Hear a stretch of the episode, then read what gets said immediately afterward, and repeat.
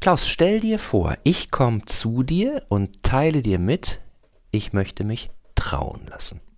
Bin da aber terminlich total frei. Meine zukünftige ist da auch total frei und ich brauche einfach mal so eine Grundeinweisung.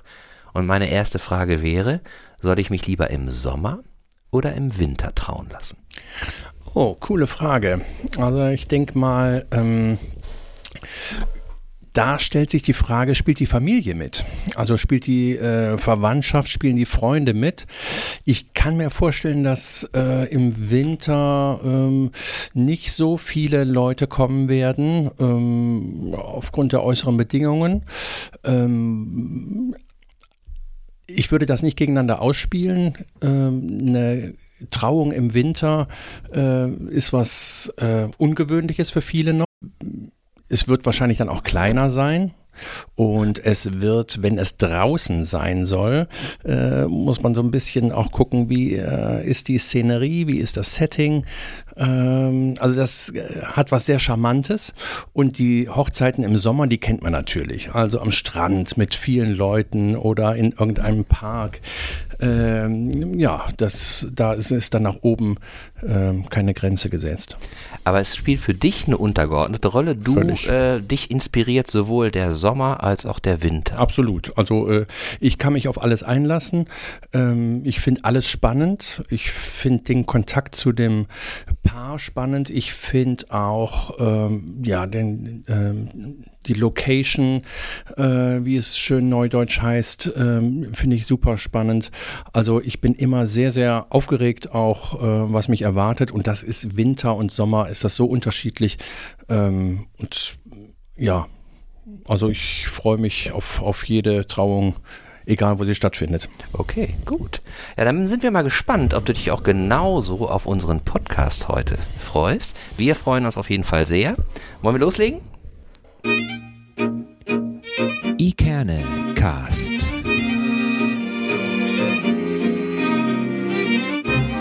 Der Podcast aus Eckernförde für Eckernförde.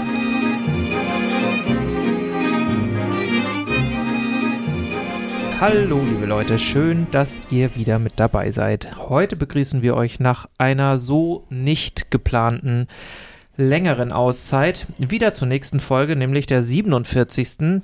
vom Ikernecast. An meiner Seite heute wieder Holger. Hallo Holger, wie ist die Lage? Wie geht's? Wie steht's? Ja, hallo Sven. Äh, die richtige Antwort wäre, glaube ich, den Umständen entsprechend. Mhm. Und äh, ich glaube, äh, selten äh, zuvor hatte diese Redewendung eine größere Bedeutung als, als äh, im Moment. Ja. Ähm, ja, letztendlich hast du es ja schon angesprochen, wir hatten ja eine, eine, eine kleine Pause und mhm. ihr habt euch sicherlich auch äh, gefragt, äh, warum ihr in der Zeit nichts äh, von uns gehört habt. Das hatte wie immer im Leben mehrere Gründe. In der letzten Folge hatte Sven ja gesagt, dass er beruflich weg muss. Für zehn Tage war das, glaube ich, damals. Und genau. Wir ja, hatten ja damals oder so. zehn oder zwölf, ja. wie auch immer. Du ja. warst auf jeden Fall nicht da. Ich war nicht da. Ich war in Berlin, richtig. In, in Berlin, genau. Und äh, wir hatten uns ja ähm, äh, so ein bisschen darauf äh, geeinigt und geplant, dass wir trotz der räumlichen Distanz ähm, eine Podcast-Folge aufnehmen äh, wollten. Ähm, ja, und äh, als wir dann so in den konkreten Planungen dazu waren, da geschah was, was für uns alle, äh, ich glaube, immer noch unfassbar ist. Ähm, es gibt sicherlich viele schlaue Menschen und viele schlauere Menschen als uns, ähm, die meinen, erklären zu können, was da gerade knapp oder gut 1000 Kilometer von uns entfernt äh, passiert. Aber also ich für mich persönlich sehe mich nicht in der Lage, dazu jetzt äh, im Podcast irgendwas Sinnvolles dazu beizutragen. Das Einzige, was ich sagen kann, ist, dass äh, mich der Krieg in der Ukraine, als der dann vor jetzt ja, Vier vier, Wochen, ne? ja 24 Tagen ja. ist es, glaube ich, heute, ne? Ähm, als der begann, der hat mich schlichtweg aus der Bahn geworfen. So, da war es einfach wirklich so, dass viele Dinge nochmal so richtig geerdet wurden und viele Sachen einfach, die äh, vermeintlich wichtig waren, so unwichtig wurden und ähm, ja, die, die äh, Informationen, Neudeutsch äh, heißt es ja jetzt auch so ein bisschen Doomscrawling, mich da einfach äh, total überfahren haben und ähm, ja, ich mich da erstmal äh, sortieren musste. Ne? Also es war, fand ich schon einfach ich will jetzt das nicht zu pathetisch sagen, aber äh, schon was, was, was, was mich ziemlich, ziemlich aus der Bahn geworfen hat. letztendlich haben wir uns nämlich dann dazu entschlossen, ähm, ja, zu dem Zeitpunkt nicht wie geplant einfach wöchentlich weitere Podcasts aufzunehmen, sondern äh, für uns so ein bisschen Zeit, äh, uns selber Zeit zu geben, bis wir wieder äh, aufgeräumt genug sind, um Podcasting und Ikernecast wieder anzugehen.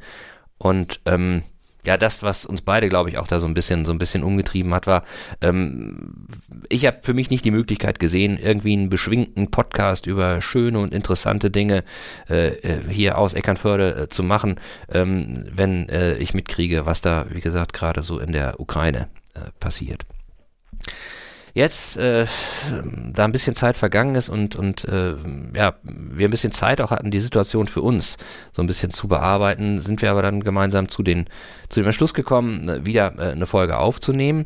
Und ähm, wir haben uns aber nach wie vor vorgenommen, und das soll es dann eben auch mit äh, den aktuellen Ereignissen äh, gewesen sein, wie schon bei äh, Corona die Kriegssituation eben nicht großartig zu besprechen. Das überlassen wir lieber denjenigen, denjenigen die vielleicht äh, besser dazu in der Lage sind oder sich vielleicht auch dazu berufen fühlen. Man weiß es ja manchmal nicht so genau. Was wir aber nicht ausschließen können und wollen, ist, dass möglicherweise auf irgendeine Art und Weise der Krieg uns und den Podcast äh, beeinflusst. Äh, wir haben in der Vergangenheit immer großen Wert darauf gelegt, authentisch zu sein und so wollen wir auch bleiben. Daher kann es hier und da schon sein, dass der Duktus, die Gesprächsführung und vielleicht auch die Haltung zu Dingen von den weltpolitischen Veränderungen und Problemen beeinflusst wird. Dass wir wieder podcasten heißt aber auch nicht, dass wir einfach so weitermachen wollen, als wäre nichts passiert. Vor diesem Hintergrund haben wir uns dann überlegt, worüber möchten wir denn einen Podcast machen? Wer wäre denn aus unserer Sicht passend in diesen Zeiten? Und äh, worum es eigentlich gerade? Und äh, da sind so Begriffe wie Hoffnung und, und Vertrauen relativ schnell in den Fokus äh, gerückt. Und haben uns die Frage gestellt, was verbinden wir denn eigentlich mit diesen Begriffen? Und dann ist uns folgender Gedanke gekommen. Gibt es eigentlich einen hoffnungsvolleren Moment als den, an dem man sich vorbehaltslos auf einen anderen Menschen einlässt? Da waren wir uns beide, glaube ich, einig, dass das einfach so ein Mensch ist, äh, so ein Moment ist, der Hoffnung und äh, Hoffnung spenden kann und, und der auch für Vertrauen steht. Und so sind wir dann auf unseren heutigen Gast gekommen. Wir begrüßen heute den gelernten evangelischen Pastor und äh, freien Trauredner Klaus Kaiser. Hallo Klaus, schön, dass du da bist. Ja, herzlichen Dank für die Einladung. Hallo Klaus. Ja. Ähm, Jetzt, äh, wir haben ja zwar ein kleines Vorgespräch geführt, aber jetzt hast du ja auch so ein bisschen mitbekommen, was uns so ein bisschen umgetrieben hat, wie wir drauf gekommen sind, dass wir, dass wir äh, Lust auf dich hatten. Äh, also auf unseren Listen stehst du schon seit langem, aber als wir äh, uns dann überlegt haben, was könnten wir denn jetzt machen, ähm, da war es eben so, dass, dass äh, wir beide relativ schnell gesagt haben, das ist jetzt sozusagen der Zeitpunkt. So. Ähm, wie bist du denn durch die Zeit gekommen jetzt? Ja, also mich hat es natürlich auch umgehauen, das muss ich sagen, und auch sehr beeinflusst. Ich äh, äh, will da auch jetzt nicht zu sehr äh, ins Eingemachte gehen. Also äh, es beeinflusst, glaube ich, viele von uns, die Bilder und die äh, Nachrichten, die wir sehen. Ähm, Insofern finde ich eure, eure äh, Motivation, mich einzuladen, sehr, sehr schön. Also ich äh, äh, finde das, äh, ja, dass ich, dass ich dafür stehe, sozusagen ähm, äh, mit Liebe und Vertrauen ähm, da auch was entgegenzusetzen, beziehungsweise äh, Vertrauen und Liebe hochzuhalten. Ähm, das äh, habe ich so noch nicht gehört, jetzt in Verbindung mit diesen Zeiten. Mhm. Also finde ich, berührt mich, finde ich schön. Ja, mhm. schön. Gut, gut.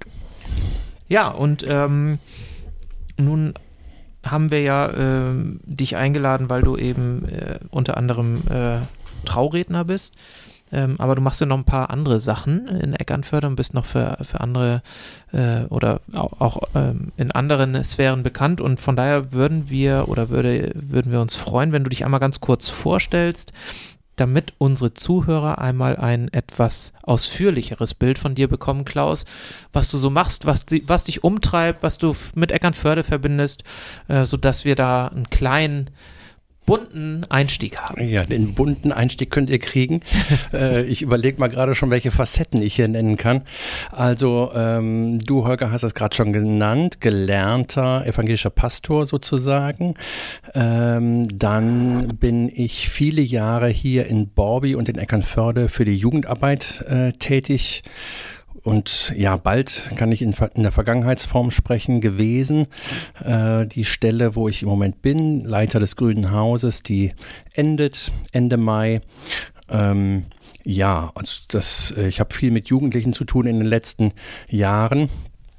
Ähm, was gibt's äh, facettenreich von mir zu sagen? Also ich äh, nur ein paar Schlaglichter. Ich bin auch gelernter Augenoptiker äh, habe, nachdem ich diese doch etwas langweilige Ausbildung gemacht habe, ähm, auf den Trichter gekommen, nee, das ist es nicht und mach das, äh, wo dein Herz hängt und äh, ja, was dir Spaß macht. Und dann bin ich tatsächlich darauf gekommen, äh, die Frage, boah, was macht mir Spaß? Ich äh, habe mich immer wohl gefühlt in meiner Jugendgruppe, mhm.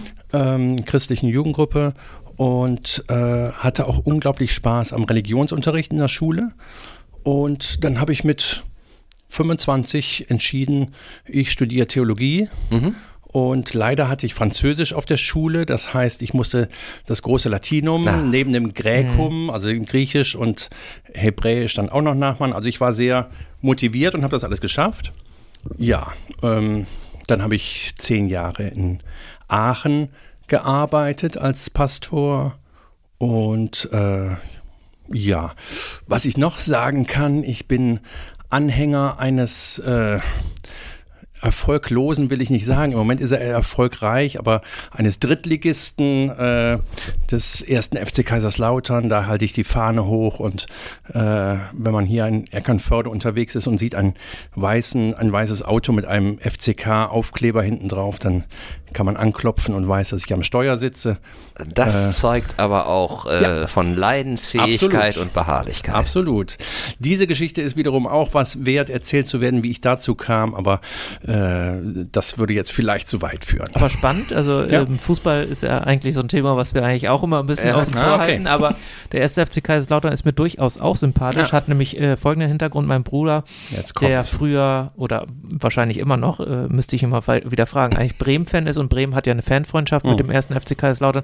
Und ähm, wir sind damals tatsächlich häufiger äh, zum Betzenberg gefahren. Ja, tatsächlich. Äh, ja, tatsächlich. Und haben uns dort äh, etliche Spiele angeschaut. Man, das erste Spiel war, glaube ich, Kaiserslautern gegen, muss ich mal drüber nachdenken, ich glaube MSV Duisburg ja, auf dem mhm. Betzenberg.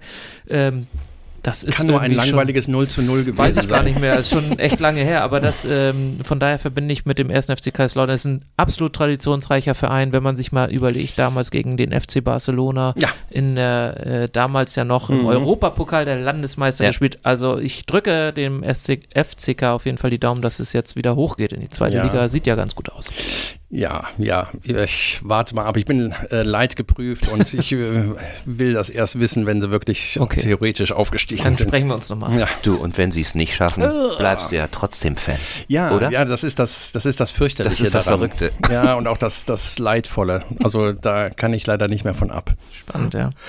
Aber jetzt nochmal, du, du kommst ja ursprünglich aus dem Rheinland, ne? Ja, ich bin in Remscheid geboren. Äh, keine sehr schöne Stadt, muss man sagen. Die Marketingabteilung der Stadt Remscheid hatte mal den, den Werbespruch 1A an der A1. Ja. Äh, und das, äh, das, sagt schon, das sagt schon viel aus, wenn eine Stadt mit der Autobahn wirbt. Ja. Ähm, also, ähm, aber ich äh, habe da meine Kindheit und Jugend verbracht, äh, viele liebe Leute äh, kennengelernt und eine, eine schöne Kindheit und Jugend gehabt.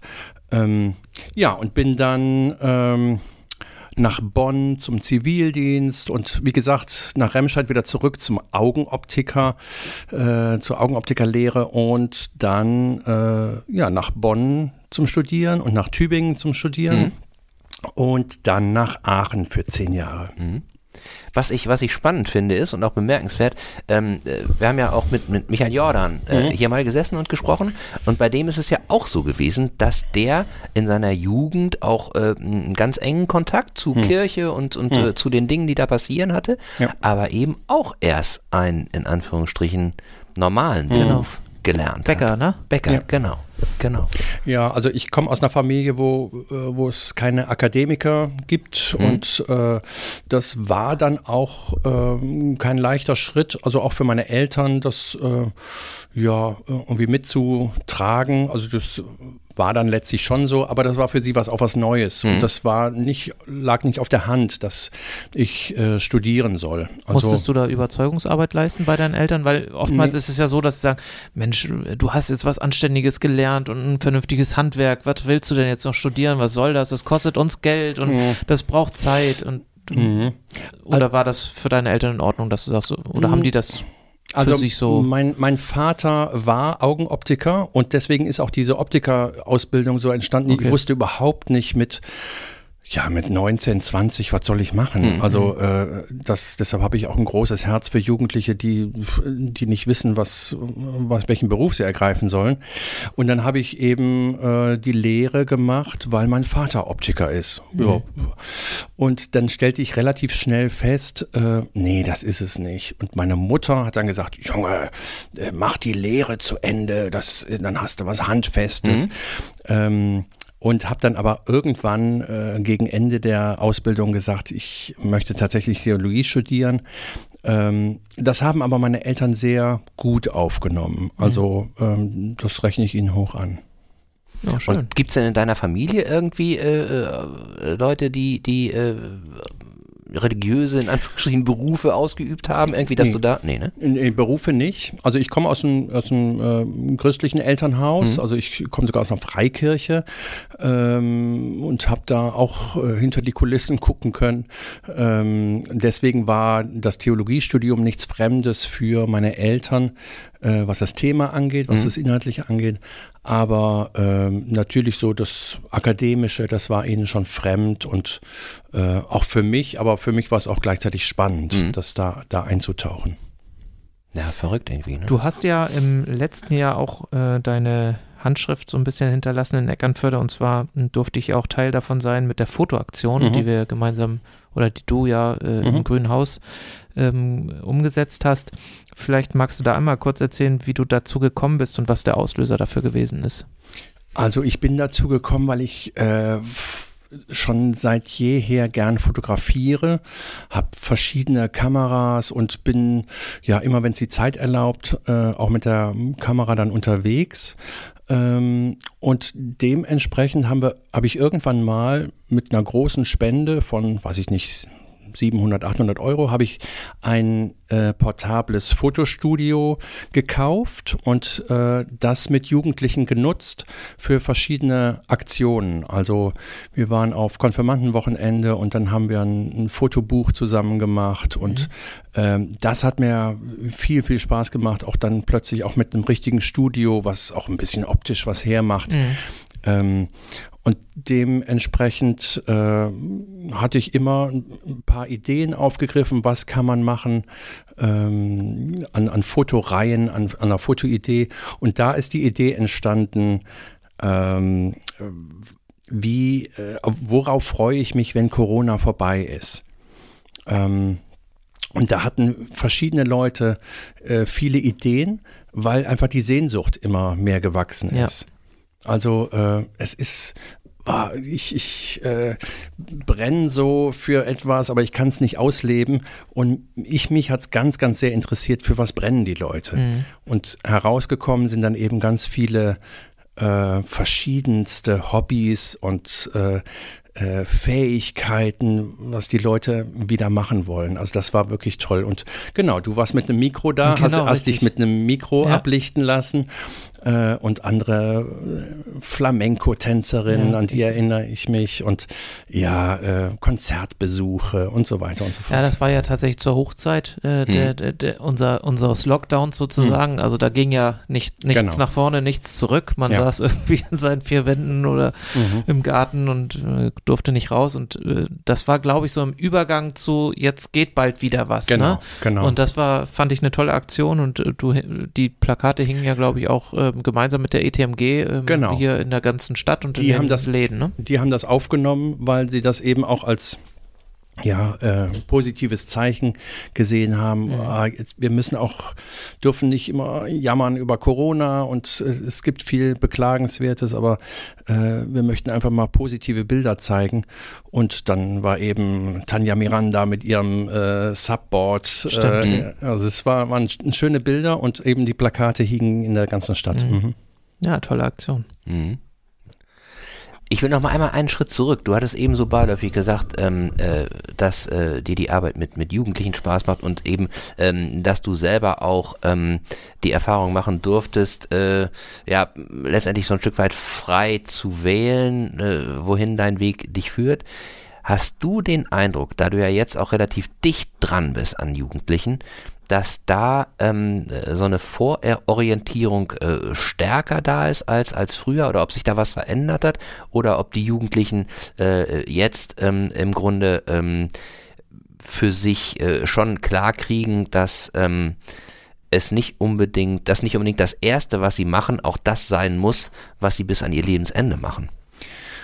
Ja, ist natürlich unterschiedlich. Ähm, also ich glaube, also ich hatte den Druck auch so früher, dass ähm, ich gedacht habe, ich muss jetzt was finden, was tatsächlich äh, das Optimale ist. Mhm. Und der Druck war, war dann immens, weil das optimale Suchen ist immer schrecklich.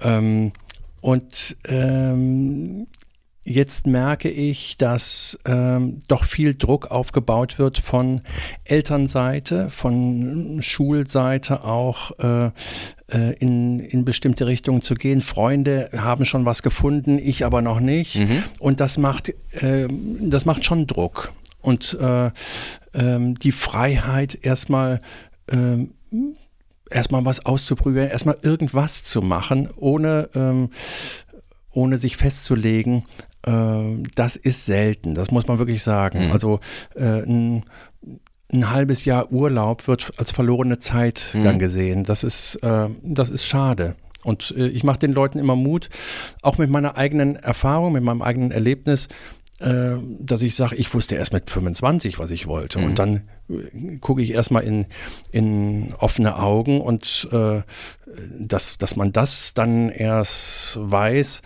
ähm, das entlastet die schon. Mhm. Und äh, auch, aber auch mit Elterngesprächen habe ich da gute Erfahrung, dass äh, ich sage, lassen Sie Ihr Kind doch erstmal. Ich wusste erst mit 25 und dann sehen Sie natürlich ein gestandener Mann Klar. ist davor, ne? Klar. Und der hat irgendwie auch einen, einen, einen anständigen Beruf äh, und der hat mit 25 das erst gemacht. Dann hat mein Kind ja noch ein bisschen Zeit. Mhm. Und äh, den, die Entlastung gebe ich Ihnen gerne. Ich glaube, das ist auch wichtig jetzt gerade in dieser komischen Zeit, die wir jetzt die letzten Jahre erlebt haben. Die Kinder und Jugendlichen, die haben ja gar keine Möglichkeit gehabt in den letzten zwei Jahren überhaupt irgendwas zu machen, was Ja. ihnen Freude bereitet. Die Mhm. konnten nicht reisen, die konnten nicht ihre Jugend oder ihre Teenager-Dasein so ausleben, wie man das normalerweise kann. Mhm. Also die sind so dermaßen unter Druck, jetzt mit der Schule fertig zu werden, das Verpasste aufholen zu Ja. müssen. Ähm, das ist ja ein wahnsinniger Druck, der auf dieser Generation lastet. Und das sind zwei Jahre, die kriegt man ja nicht wieder. Also die sind ja weg. Mhm. Ja, und So, und das ist, glaube ich, echt schwierig, die da Mhm. irgendwie zu packen und zu sagen, pass mal auf, fahrt, ich, fahrt euch mal runter, genau. nehmt euch trotzdem diese Zeit. Ich meine, das Leben ist, ist ja, das fängt ja erst an. Also, Wer entlastet sie? Ja. Ne? Das ist also ich, das war einer meiner Aufgaben, dass ich immer denke, boah, nimm den Druck raus. Mhm. Äh, und auch in, tatsächlich in Elterngesprächen, das, äh, das fand ich immer sehr schön, wie ich da plötzlich auch äh, sah, dass ich da äh, Entlastung Mhm. schenken konnte. Mhm. Hast du denn den Eindruck, dass so insgesamt diese, dieser äh, Grundansatz von der Denke her, der ja in der Vergangenheit äh, äh, eigentlich äh, häufig so war, dass man immer vom Ergebnis her gedacht hat, ne? dass das irgendwie jetzt äh, die Eltern äh, gesagt haben, so äh, stell dir mal Mhm. vor, wo du hin willst, so und äh, äh, dann ergibt sich, Mhm. was du dafür tun musst und Mhm. das tust du dann auch bitte, dass sich das jetzt so ein bisschen so ein bisschen äh, äh, verändert hat, weil äh, ich sehe das ja jetzt äh, auch an, an, an meinen beruflichen Erfahrungen, es ist ja nicht mehr so, dass man, äh, wie jetzt meine Eltern zum Beispiel, einen Beruf wählt und den macht man eben bis zur Rente, sondern es ist ja so, dass das negativ wird sehr häufig formuliert mit Brüchen. Ich würde das nicht so formulieren wollen, mhm. sondern würde eher sagen, neue Veränderungen, Herausforderungen. Ja. Es ist ja so, dass das im Grunde kein Lebensweg mehr so ganz linear äh, verläuft, aber trotzdem ist irgendwie ja das Bedürfnis nach Sicherheit und nach, nach äh, Verlässlichkeit, Verbindlichkeit immer noch so. Stellst du denn fest, dass das jetzt auch so ein bisschen sich, sich aufweicht oder, oder dass, dass Kinder auch mal einfach irgendwie äh, ähm, oder Jugendliche dann irgendwie denken, nee, ich habe jetzt so viel Mist hier durchgemacht, ich mache jetzt erstmal so, wie ich meine. Hm, also die, da, äh, Corona verstärkt das natürlich, die Sehnsucht auch jetzt mal tatsächlich äh, drauf zu hauen und sagen, ich habe jetzt auf so vieles verzichtet, ich mache mhm. jetzt erstmal das, äh, was ich, wozu ich Spaß habe und äh, ähm, da das, das verstärkt natürlich zum Glück Corona, sage ich mal. Das ist eine gute Begleiterscheinung mhm. davon. Aber ähm, ich kann es auch schlecht sagen, muss ich dazu äh, sagen, äh, so nah dran bin ich nicht, weil im Grünen Haus war natürlich auch dann äh, Flaute angesagt mhm. in den letzten zwei Jahren. Äh, Freizeiten wurden abgesagt, Sommerfreizeiten wurden abgesagt ähm, und äh, es spielte sich vieles zu Hause ab, es spielte sich vieles auch digital ab. Hm. Äh, digital war ich im, im, schon im, im, guten Kontakt mit vielen, aber äh, so den direkten Kontakt und das etwas längere Gespräch, ähm, das hat dann auch seltener stattgefunden. Hm. Ja, es ist, glaube ich, tatsächlich eine wahnsinnige Herausforderung, die wir alle, glaube ich, die Erwachsenen jetzt irgendwie haben, dass wir die Kinder irgendwie versuchen oder die Jugendlichen wieder äh, in die Spur zu bringen, aber auch rücksichtsvoll zu sein und denen das zugestehen, was sie eigentlich hm. jetzt die letzten Jahre nicht machen konnten. Hm. Und trotz alledem, trotz Corona, trotz, ich sag mal, Ukraine, was da passiert, das sind ja viele negative Dinge, die so auf die Kinder einprasseln. Das macht ja auch irgendwas mit denen. Die müssen ja irgendwann mal raus, die müssen ja die können ja nicht depressiv werden und man sagt ja jetzt bloß nicht feiern, ist ja Krieg, darfst ja nicht feiern. Also mhm. ich glaube, wir müssen die schon wirklich lassen, einfach auch mhm. jetzt, damit sie, damit sie sich weiterentwickeln können und damit sie das Leben leben können, was, was ihnen auch zugesteht. So, und, ne? und, und Vertrauen haben. Vertrauen das, haben, das ja. ist mein, mein Credo eigentlich in so vielen Themenbereichen. Äh, Vertrauen haben, weil ähm, so richtig äh, wovor wollen wir sie schützen? Mhm. Und, und äh, sie machen ihre Erfahrungen und das gilt auch nicht nur für Jugendliche. Ähm, auch für uns, ja. Ja, also Ver Vertrauen ist, ist eigentlich mein Schlüsselwort. Mhm. Ja. Und ich glaube, ähm, äh, ich habe ja eine ne Tochter, die gerade bei dir im Konfirmandenunterricht auch, mhm. auch ist so. Und ähm, äh, ich bin da auch immer so ein bisschen hin und her gerissen. Auf der einen Seite ist es ja so, dass man, wie du schon sagst, als, als Eltern die Kinder schon beschützen möchte und nur das Beste und so weiter. Ne? Man möchte ihnen schon das Leben so angenehm wie möglich machen. Aber ich glaube, äh, äh man darf einfach auch nicht vergessen, äh, man darf die nicht unterschätzen. Ne? Also die, die, die äh, können schon echt eine ganze Menge und äh, auch diese äh, Projektion, ich meine, äh, dass das die letzten zwei Jahre für die äh, mit äh, ganz vielen Entbehrungen verbunden waren und Na so klar. weiter. Aber ähm, ich stelle eben auch fest, dass die sich dann auch in dieser bescheuerten Zeit ihre Nischen suchen wo sie trotzdem sich das holen, was sie, was sie viel. Sie können sich nicht alles holen, aber trotzdem wursteln sie sich, so wursteln sie sich so irgendwie zurecht hm. und, und finden dann Wege, wo sie trotzdem Not dann. macht erfinderisch. Ja, ne? ja, ja, ja, Und, und eine Erfahrung war wirklich, ich äh, habe dann regelmäßig Jugendliche gefragt, wie, wie geht's euch jetzt in dieser Zeit? Und äh, ich sah dann die ganzen Kurven in, in den Nachrichten und die ganzen Zahlen und so weiter. Wie geht's euch denn? Und wirklich ganz, ganz, ganz viele Jugendliche sagten, mir geht's gut, hm. mir geht's gut. Also ich, ähm, ja, die Einschränkungen sind da, aber äh, äh, ich bin gesund und äh, also äh, wir haben auch manchmal komische äh, Vorstellungen, wie es Jugendlichen gehen müsste. Mhm, ne? Also das finde ich ist nämlich genau der Punkt, dass man ja. immer so denkt, oh, wie ja. würde ich mich denn fühlen ja, in der genau. Situation? Und das unterstellt man dann so und das, manchmal mag es stimmen, aber manchmal, glaube ich, liegt man da auch schön hm. verkehrt als Erwachsener. Du hast gerade äh, das Wort Vertrauen in den Mund genommen. Das bringt uns eigentlich zu dem Hauptthema, ah. über das wir heute mit dir sprechen wollen. Und zwar das Thema Trau und Trauerredner. Mhm. Das bist du ja, glaube ich, beides, sowohl mhm. als auch. Ähm, ja, wie, wie kam es dazu? Kann man das lernen oder ist das einfach die, die, Erfahrung und die Zeit, die man als Pastor verbringt, dass man das dann so verinnerlicht, dass man das umsetzen kann nachher. Also äh, ich lebe natürlich äh, oder, oder äh, zähre natürlich wirklich von meinen Erfahrungen. Ich habe äh, gerade auch in meiner Aachener Zeit ähm, viele Menschen verheiratet, sozusagen äh, kirchliche Trauungen gehabt und Beerdigungen. Also das war damals mein, mein, meine Alltagssituation. Mhm. Ähm, ich sagte ja, dass ich, na, wie viel sind es jetzt mittlerweile?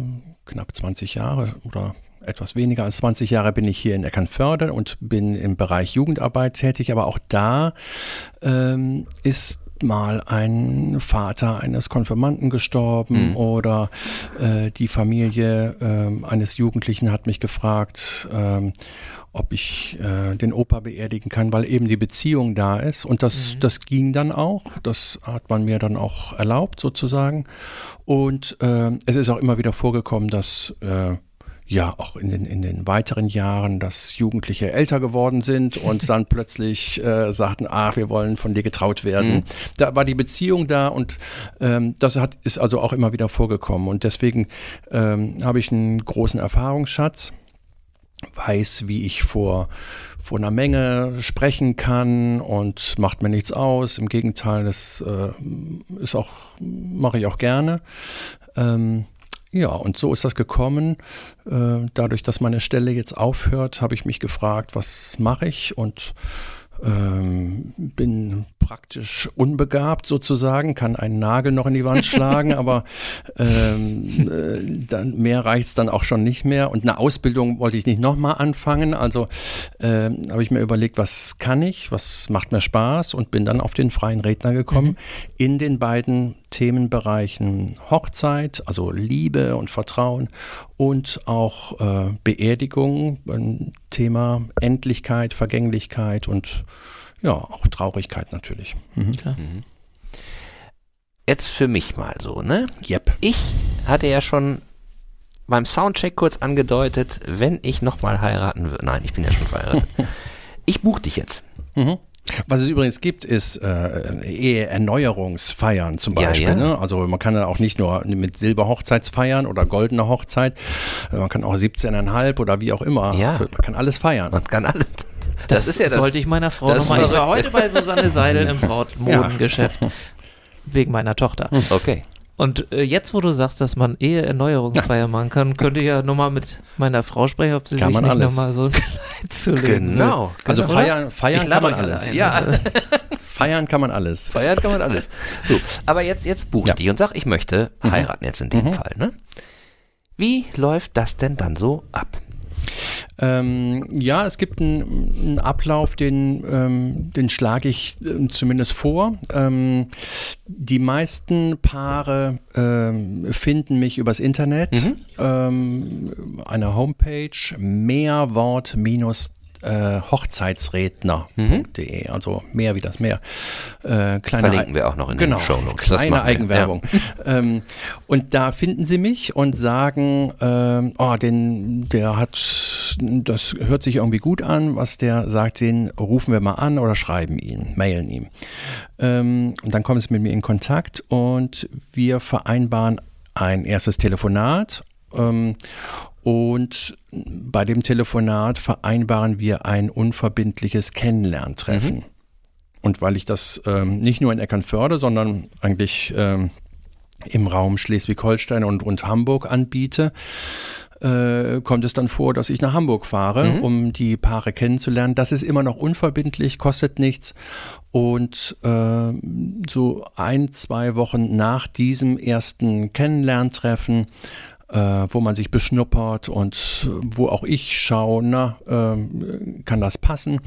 Ähm, dann äh, kriege ich eine Antwort, ja, wir mhm. möchten gerne mit dir. Und dann schicke ich einen Vertrag und äh, der kommt dann unterschrieben zurück und wir vereinbaren irgendwann das, dann dauert meist eine Zeit, weil mhm. die sich ein, ein, Jahr, anderthalb Jahre vor ihrem Termin äh, sich schon um den Redner gekümmert haben ähm, dann äh, äh, vereinbaren wir ein zweites Treffen. Das ist ungefähr, sage ich mal, zwei, drei Monate vor der Trauung. Mhm. Ähm, und dann fahre ich zu denen wieder hin und wir unterhalten uns über den Ablauf. Was gibt es da für Möglichkeiten? Was haben Sie für Vorstellungen? Was kann ich Ihnen auch für Ideen geben? Äh, das ist das eine. Wir stellen den Ablauf äh, sozusagen fest und dann lerne ich auch so ein bisschen was über das Paar kennen. Mhm. Und dann, äh, das ist, dauert meist zwei, drei Stunden. Mhm. Und äh, dann bin ich wieder zu Hause und schreibe die Rede und schreibe den, den ganzen Ablauf.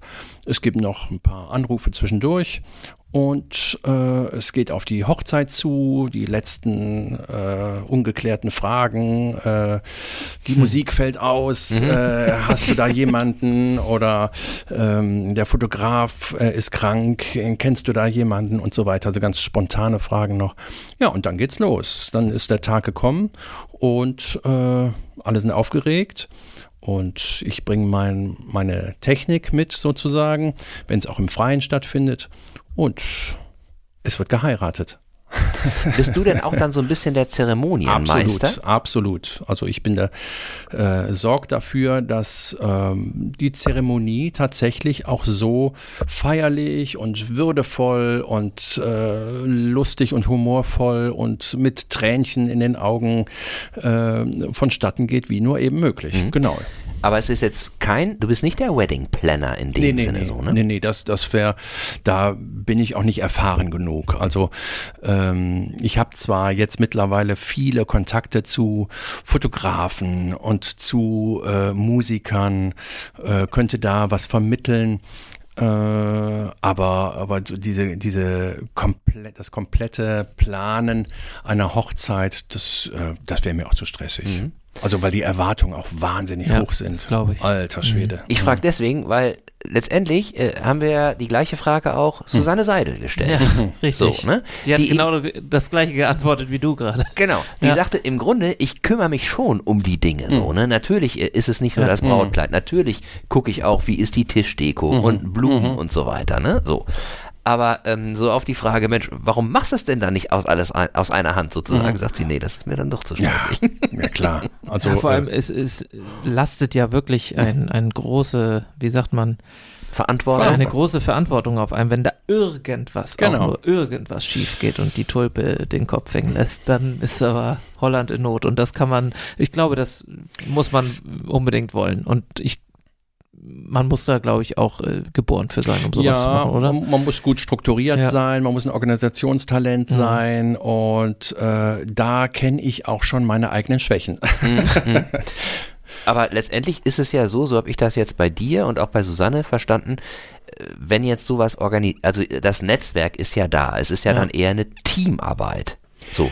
Und, und ähm, äh, ich stelle mir jetzt tatsächlich so ein bisschen die Frage, braucht es denn überhaupt irgendwie so einen Wedding Planner, bei dem alles zusammenläuft, wenn sowieso ein verlässliches Netzwerk, ein verlässliches Team, was sich auch so ein Stück weit kennt und eingespielt ist, da muss ja jetzt nicht irgendwie noch einer äh, mit ins Boot geholt werden, mhm. der jetzt auf, auf Zwang sozusagen den Hut auf hat, mhm. wenn sich das so im Team schon, schon ja, ergibt. Also oder?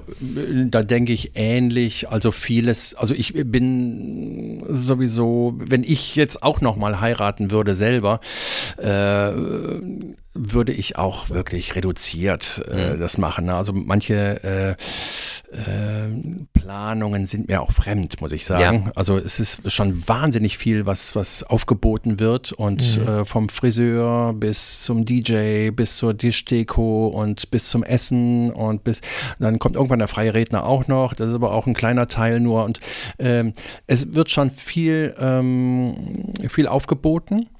Ähm, und äh, ja, es ist gut, wenn, wenn es äh, wenn es so aus einem Guss ist, das schon. Aber äh, man kann es auch tatsächlich, ah, man kann übers Ziel auch hinausschießen. Mhm. Und da, das sage ich auch den, den Paaren oft, äh, äh, macht nicht zu viel Perfektion. Mhm. Ne? Also das, äh, da könnt ihr auf die Nase fallen und äh, bleibt locker und, und äh, ein schöner Spruch ist einfach, die Stimmung bei einer Hochzeit geht vom Brautpaar aus. Mhm. Und wenn das gelöst und locker ist, dann sind alle locker und gelöst. Ne? Und wenn das äh, Brautpaar angespannt ist, dass irgendwas nicht richtig ist, mhm. dann sind alle angespannt. Mhm. Ne? Ja, ja. Woher bekommst du denn deine Ideen jetzt so? Also klar, wenn du mit den Menschen sprichst, dann, mhm. dann äh, äh wirst du ja auch irgendwie mhm. ein, ein, Gefühl dafür kriegen und, und hast so eine grobe Richtung, aber, aber gibt es irgendwie etwas, wo du dann auch äh, selber so äh, deine Ideen rausziehst oder was dich nochmal inspiriert oder mhm. irgendwie sowas? Also Erfahrung sicherlich. Mhm. Ähm, ähm, ich habe mir von, von vielen was abgeguckt ähm, und bin mit vielen im Kontakt, äh, lerne immer auch von Kollegen. Also es gibt ja viele freie äh, Rednerinnen und Redner und äh, ähm, die haben oft ähm, super Ideen. Mhm. Ähm, und das versuche ich dann auch manchmal. Und äh, ja, und äh, ja, einfach auch äh, mich selbst in die, in die Leute reinversetzen. Was hätte ich gern? Mhm. Ne? Was, was tut mir gut in, in äh, der Umgebung, in dem Setting, wenn viele Gäste da sind, wenn wenige Gäste da sind. Ähm, und also das, ähm, da ist, gehen mir noch nie die Ideen aus. Mhm. Also das ist wirklich gut. Mhm. Und machst du es denn so, dass du eine Rede hältst oder, oder hast du auch schon mal irgendwie was gemacht mit, mit äh, äh irgendwie Fotos äh, an die Wand geschmissen oder, oder irgendwie mit Musikeinspielung oder irgendwie sowas? Ja, also äh, eine Musik ist äh, immer dabei, manchmal Live-Musik, manchmal aber auch äh, Konserve mhm. und weil das einfach eine, eine Stimmung äh, nochmal unterstützt und eine Rede halte ich bisher immer, die mhm. wurde immer gewünscht, mhm. äh, äh, mal, mal mehr, mal weniger ähm, und also mal, mal kürzer, mal länger und mal ähm, lustiger, weil es auch äh, teilweise, dass das Paar auch wirklich hergab und manchmal soll es aber auch sehr ja, norddeutsch mhm. und reduziert sein, sage ich mal. Ähm, und ähm, ja, das ist alles sehr, sehr, sehr unterschiedlich. Mhm. Und jetzt nochmal eine, weil ich gerade ja. so mir das vorstelle.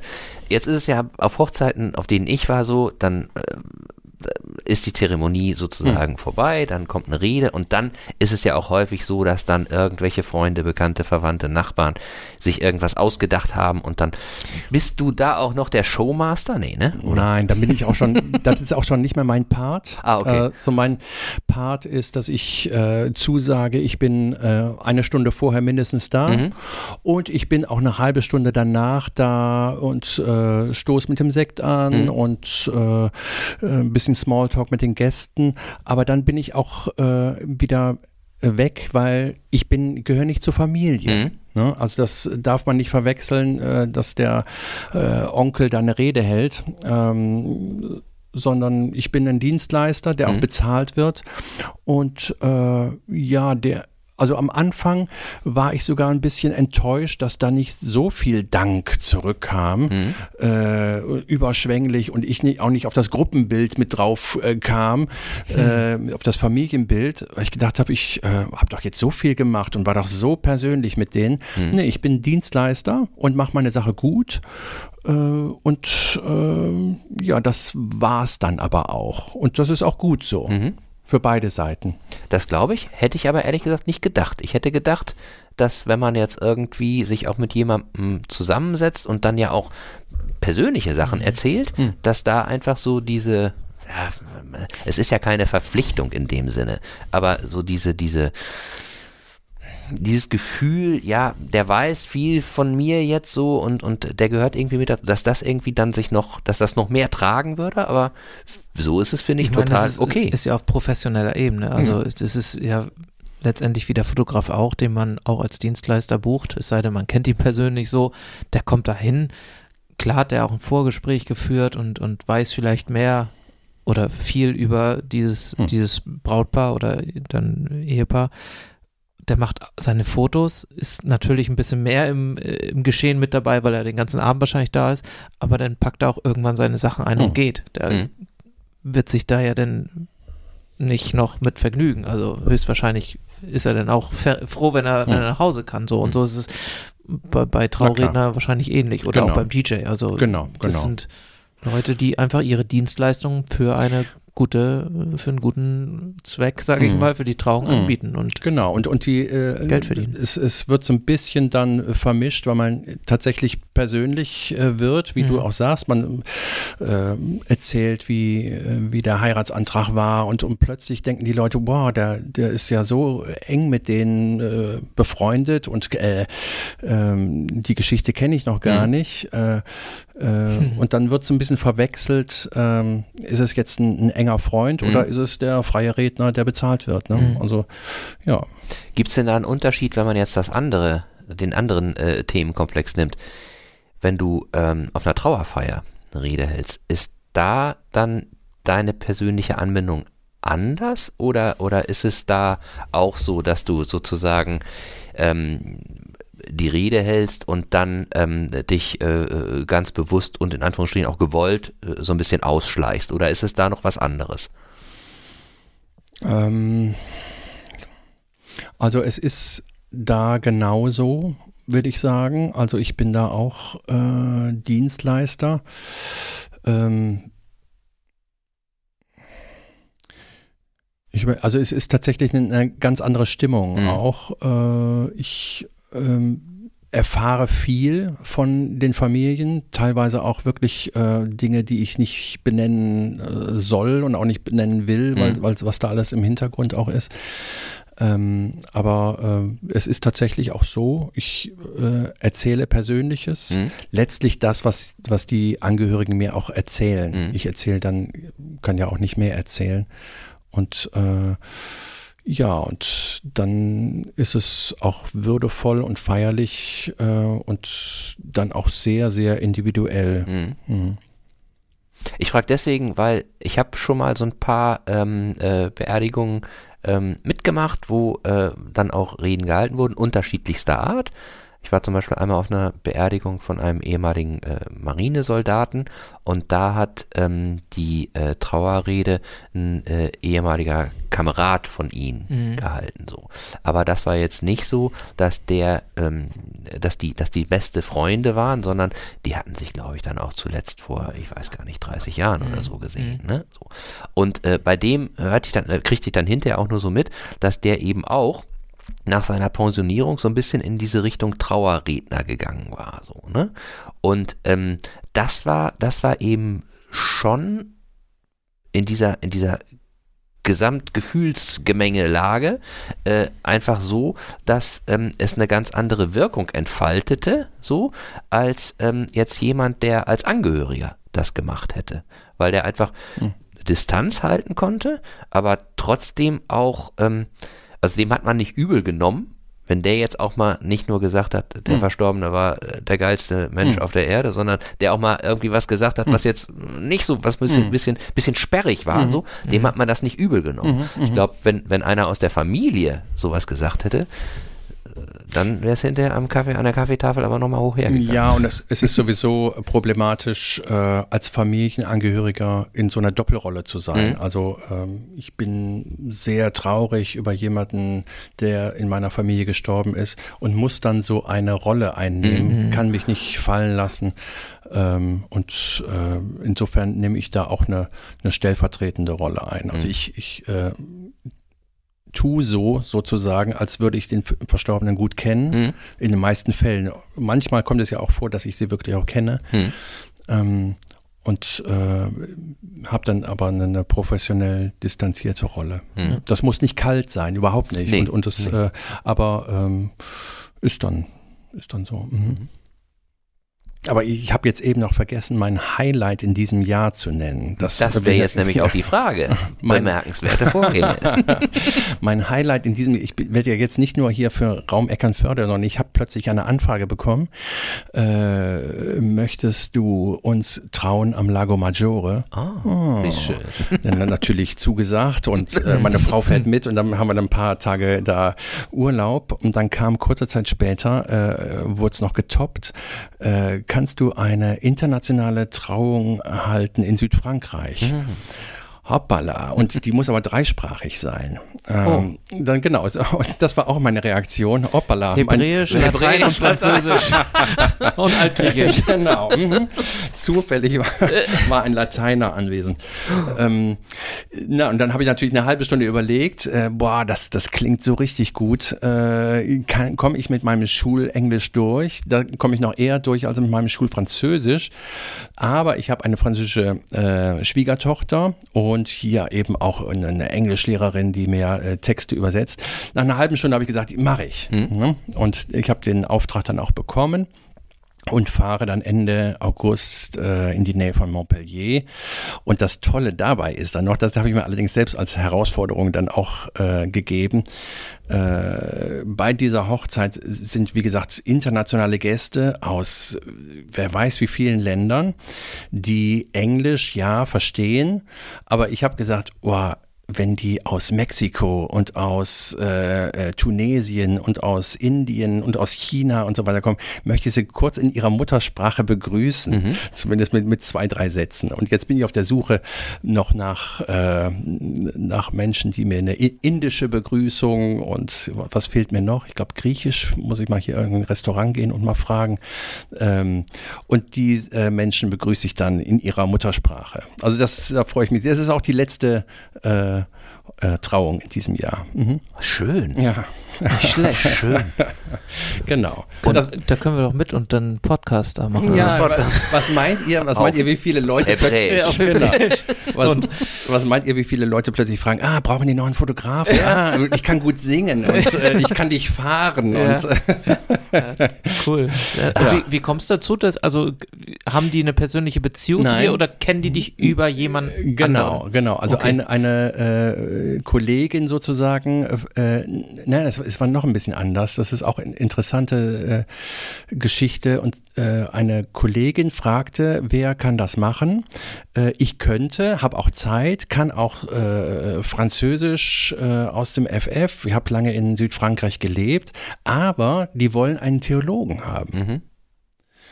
Und das äh, fand ich interessant, dass äh, außerhalb der Kirche äh, es Paare gibt, äh, die sagen, wir wollen nicht kirchlich heiraten, wir wollen auch keinen Pastor haben, aber wir wollen eine christliche Zeremonie haben.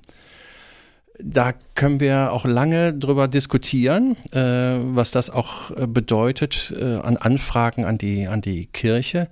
Und eben, ja, da, in diese Nische, äh, in dieser Nische bin ich drin. Mhm. Ich bin Theologe und äh, gelernter Pastor äh, und aber jetzt auf dem freien Markt mhm. sozusagen mhm. tätig und ähm, kann, die, kann diese Wünsche erfüllen.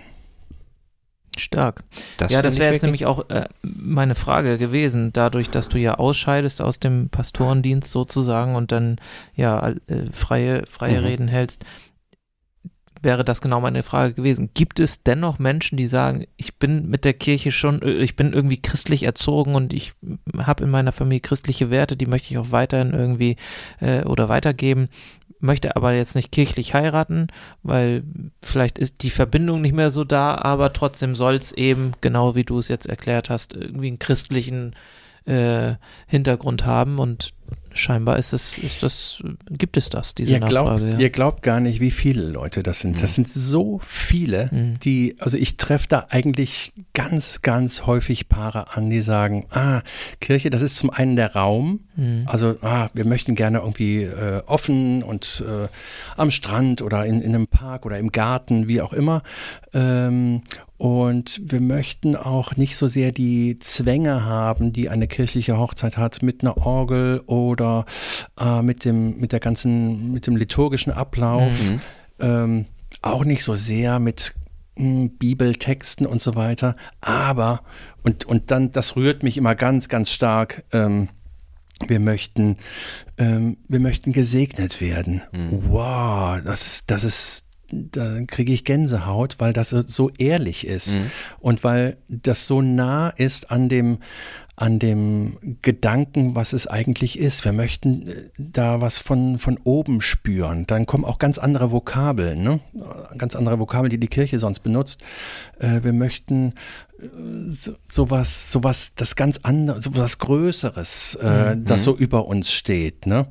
Und das, das finde ich unglaublich äh, berührend und ich treffe es ganz, ganz häufig an. Ganz häufig.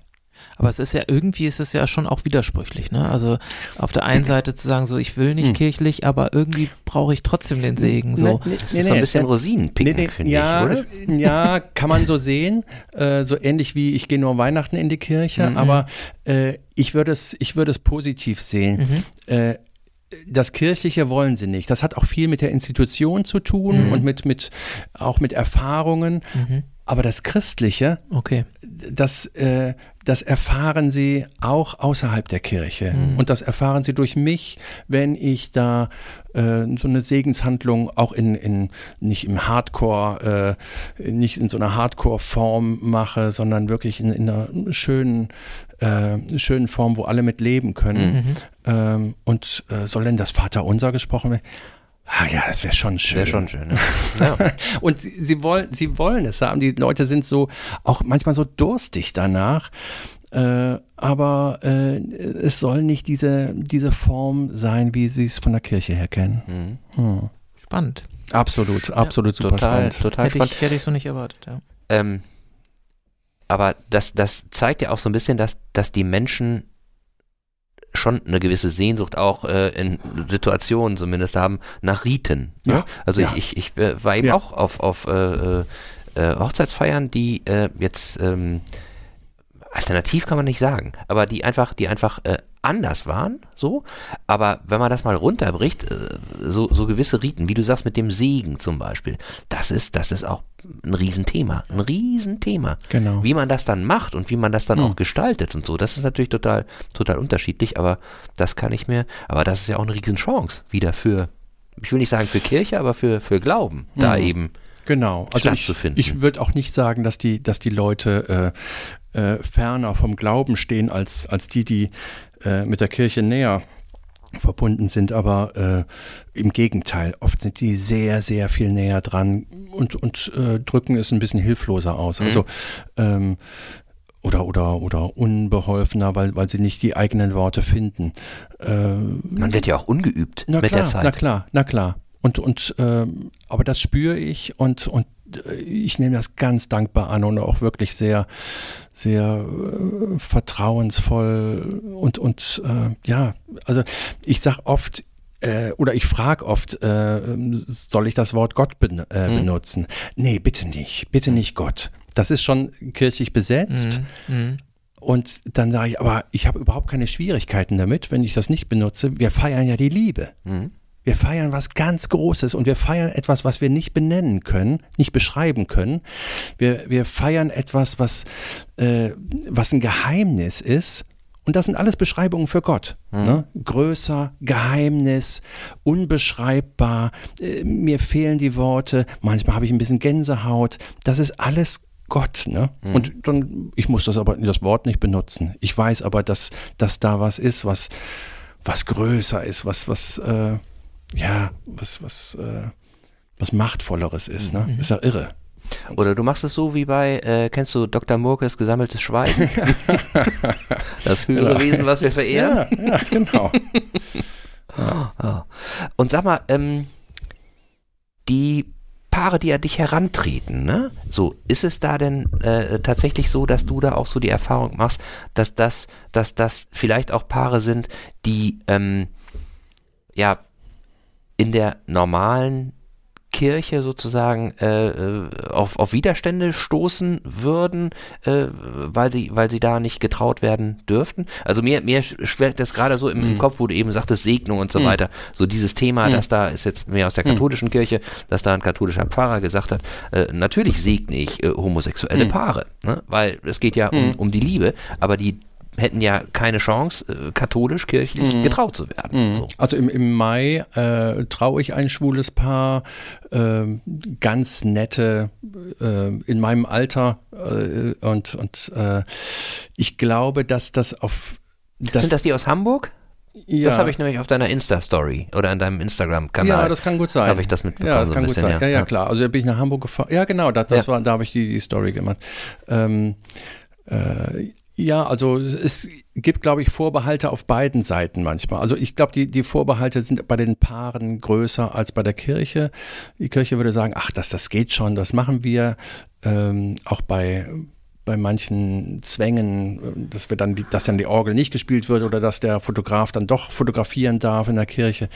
Ähm, da würde sich die äh, Kirchengemeinde, wo das auch immer gefeiert würde, äh, schon darauf einlassen. Aber ich glaube, die Vorbehalte sind bei den Paaren stärker. Mhm.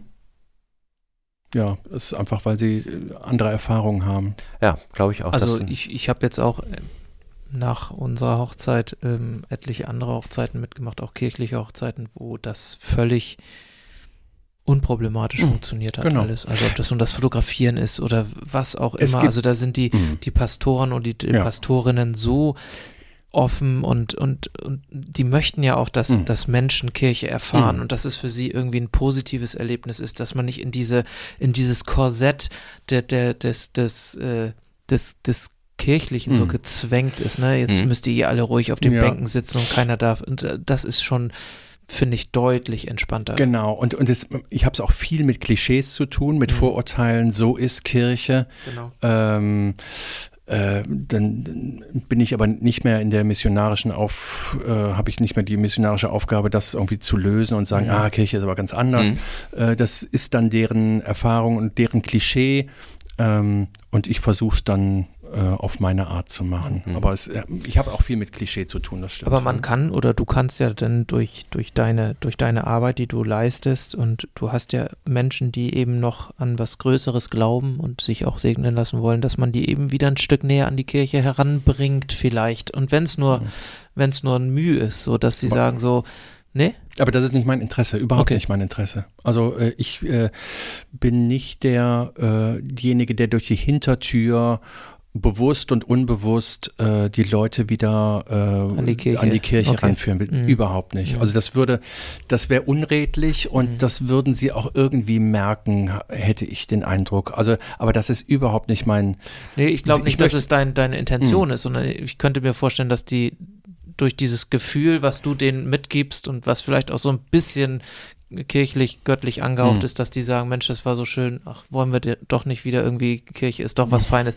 Vielleicht ist es so, vielleicht aber auch nicht. Also da aber mir kommt es auf die Botschaft an ja. und nicht auf, auf die Institution. Ja, also also wenn Sie da ein tolles, tolles äh, Gefühl für haben, oh, äh, ich habe da was, was gespürt, was ah, die, in der Kirche würde man Heiliger Geist sagen, aber ich würde das ganz, ich würde das einfach Gänsehautgefühl mhm. sagen und äh, dann ist das okay. Ne? Klar. Dann ist das, ja. ein, dann ist das eine Erfahrung von, von was Größerem, was Heiligem. Ne? Also mhm. Liebe ist was Heiliges. Ne? Also da kommen wir, das ist austauschbar. Mhm. Ne? Liebe und Gott ist austauschbar. Ja, und es gibt ja auch immer so gewisse, gewisse Situationen, wo man sich äh, ja, diesem Gefühl oder dieser, dieser Wahrnehmung nochmal so bewusst wird. Es ist eben Anfang des Lebens, so, wenn die Kinder kommen. Und Taufe ist, finde ich, auch so, so ein Thema, wo man einfach nochmal ja. ganz anderen Zugang zu bestimmten Dingen, äh, ja, Hochzeit und dann eben Genau, die, in den ne? beiden ne? Extremen bin ich und äh, kann auch nicht sagen, ähm, wo ich mich wohler fühle. Also äh, bei den Beerdigungen, da merke ich schon, boah, es ist existenzieller. Mhm. Also ähm, ist immer auch schön. Also ich habe mir, mir zur Angewohnheit gemacht, nach jeder Beerdigung gehe ich noch in ein Blumengeschäft und kaufe meiner Frau einen Strauß Blumen, mhm. weil einfach, äh, ich, da komme ich auch mit viel Dankbarkeit zurück. Ähm, und äh, da bin ich auch noch mal ein bisschen näher dran an der am existenziellen und äh, bei der Hochzeit ist einfach nur wow, da wird mhm. einfach gefeiert und da ja. wird da, da, ist die Stimmung, also ich kann da auch nicht viel falsch machen. Ich kann nur auf der äh, auf der Welle der der Emotionen schwimmen und das ein bisschen verstärken und ich habe da einfach einen, auch einen leichten Job, muss mhm. ich sagen. Ich kann da nicht so viel falsch machen. Mhm. Man kann da viel falsch machen, aber äh, da muss man schon doof sein. Das bist du ja nicht. Das bist nein, du ja nein. Sonst wird er ja nicht zum Lago Maggiore und nach Südfrankreich So also sieht's doch aus. So sieht's doch aus. Mensch, Klaus, das war sehr, sehr informativ und sehr, sehr erhellend und Auf jeden Fall. auch wieder mal gespickt mit Impulsen, die ich vor unserem Gespräch noch nicht hatte. Ja, wo man immer mal drüber nachdenken kann. Und wenn ich jetzt so auf die Uhr gucke, können wir auch langsam zum Ende kommen. Ne? Genau. Ich möchte auf jeden Fall, oder wir möchten uns auf jeden Fall für die schönen Blumen bedanken. Ja. Wir gehen davon aus, dass du heute keine Beerdigung gehabt hast, sondern äh, du hast uns ja schon erzählt, dass sie aus einer anderen äh, Aktion stammen. Ja. Also ganz herzlichen Dank für die schönen Tulpen, die hier Gerne. jetzt auf dem Tisch stehen. Und ähm, ja, es war eine große Freude, mit dir über all die Themen zu sprechen, die wir hier behandelt haben, Ja, über die wichtige Jugendarbeit, die hoffentlich in irgendeiner Art und Weise in Eckernförde ähm, weitergeführt wird. Das wäre zumindest äh, mein persönlicher Wunsch, weil ich glaube, Jugendarbeit umso also wichtiger denn je ist. Ähm, und äh, alles andere für diejenigen, die sich gerne trauen lassen wollen oder die vielleicht auch jemanden ähm, ja, beerdigen müssen, leider, die sind sicherlich bei dir gut aufgehoben und die Kontaktdaten, Holger, die stellen wir ja nochmal in unsere Shownotes und da Genau, wo und man dich ja, verlinken dich nochmal auf deinen Instagram-Kanal, den du ja auch hast. Genau. Und auf deine Webseite. Genau, kann ich nur empfehlen, bei äh, Instagram mal reinzugucken, habe ich ja auch gemacht und da kriegt man schon irgendwie ein Gefühl dafür, äh, was du so, so machst und wie du es machst und ähm, ja, kann da einfach für sich selber entscheiden, ist das was für mich oder ist das nichts für mich. Genau, und ab Mai ähm, geht das dann auch wirklich los mit den ganzen Erfahrungsfotos, also was ich da alles erlebt habe. Und äh, da kommt dann eben sicherlich auch der Lago Maggiore und Südfrankreich. Sehr gut. Sehr also gut. das geht dann richtig rund. Mhm. Da freuen wir uns drauf. Vielen Dank, Klaus. Gerne, ich danke euch. Gerne. Danke. Ja, dann bleibt uns mal wieder nichts anderes übrig als, ach doch, eine Sache ist vielleicht noch, noch wichtig. Also, ähm, ähm, damit sich die Klammer schließt, äh, äh, Eingangsstatement haben wir ja so ein bisschen, so ein bisschen erzählt, warum es jetzt einen Moment länger gedauert hat. Ähm, wir ähm, äh, bemühen uns, dass wir, dass wir äh, wieder in die Regelmäßigkeit reinkommen. Allerdings ähm, äh, ist es uns eben auch wichtig, äh, das auch in irgendeiner Authentizität äh, zu machen, die auch äh, so zu uns passt. Deswegen, ähm, wir machen da auf jeden Fall weiter. Wie und Auf in welcher Fall. Form, sagen wir euch dann kurz. Wir sind nicht weg. Wir sind nicht weg. Wir sind wieder da. Genau. Und deswegen freuen wir uns auch nach wie vor über Fragen, Anregungen, Wünsche und sonstige Rückmeldungen äh, von euch. Ähm, ihr könnt uns, äh, wie ihr ja schon wisst, eine E-Mail schreiben an moin.ikerne-cast.de oder äh, uns auf Facebook oder Instagram äh, kontaktieren. Ähm, und auf unserer Website äh, ikerne-cast.de ist auch, und das ist hier eine eindeutige Aufforderung an Fonsen, die Fonsen, du? Kommentarfunktion freigeschaltet. Fonsen, äh, das haben wir vielleicht vielleicht äh, vergessen, hatte auch, äh, ist nicht müde ähm, äh, zu kommentieren und hat auch einen sehr schönen langen äh, Kommentar hinterlassen zu äh, unserer letzten Folge Mit mit, Susanne. nee, mit Lynn Lammers. Lynn Lammers, ja, Lynn Lynn. Lammers. Natürlich. Über mit dem seine- Brokkoliwasser. Mit dem Bro Brokkoli. Ich erinnere mich. Genau, genau. Ja, deswegen, wenn es euch äh, gefallen hat, äh, was wir heute wieder so gemacht haben, dann erzählt äh, gerne euren Verwandten, Freunden, Nachbarn, Arbeitskollegen und auch äh, Unbekannten. Ihr könnt äh, uns äh, eine Bewertung hinterlassen auf Spotify und so weiter und so fort, aber das wisst ihr ja alles. Das müssen wir nicht zum tausendsten Mal jetzt Genau. wiederholen. In diesem Sinne wünschen wir euch noch einen schönen Abendtag, wann immer ihr uns auch hört. Und dann hören Bleibt- wir uns beim nächsten Mal. Bleibt stabil. Bis Bleibt bald. stabil. Tschüss. Tschüss. tschüss.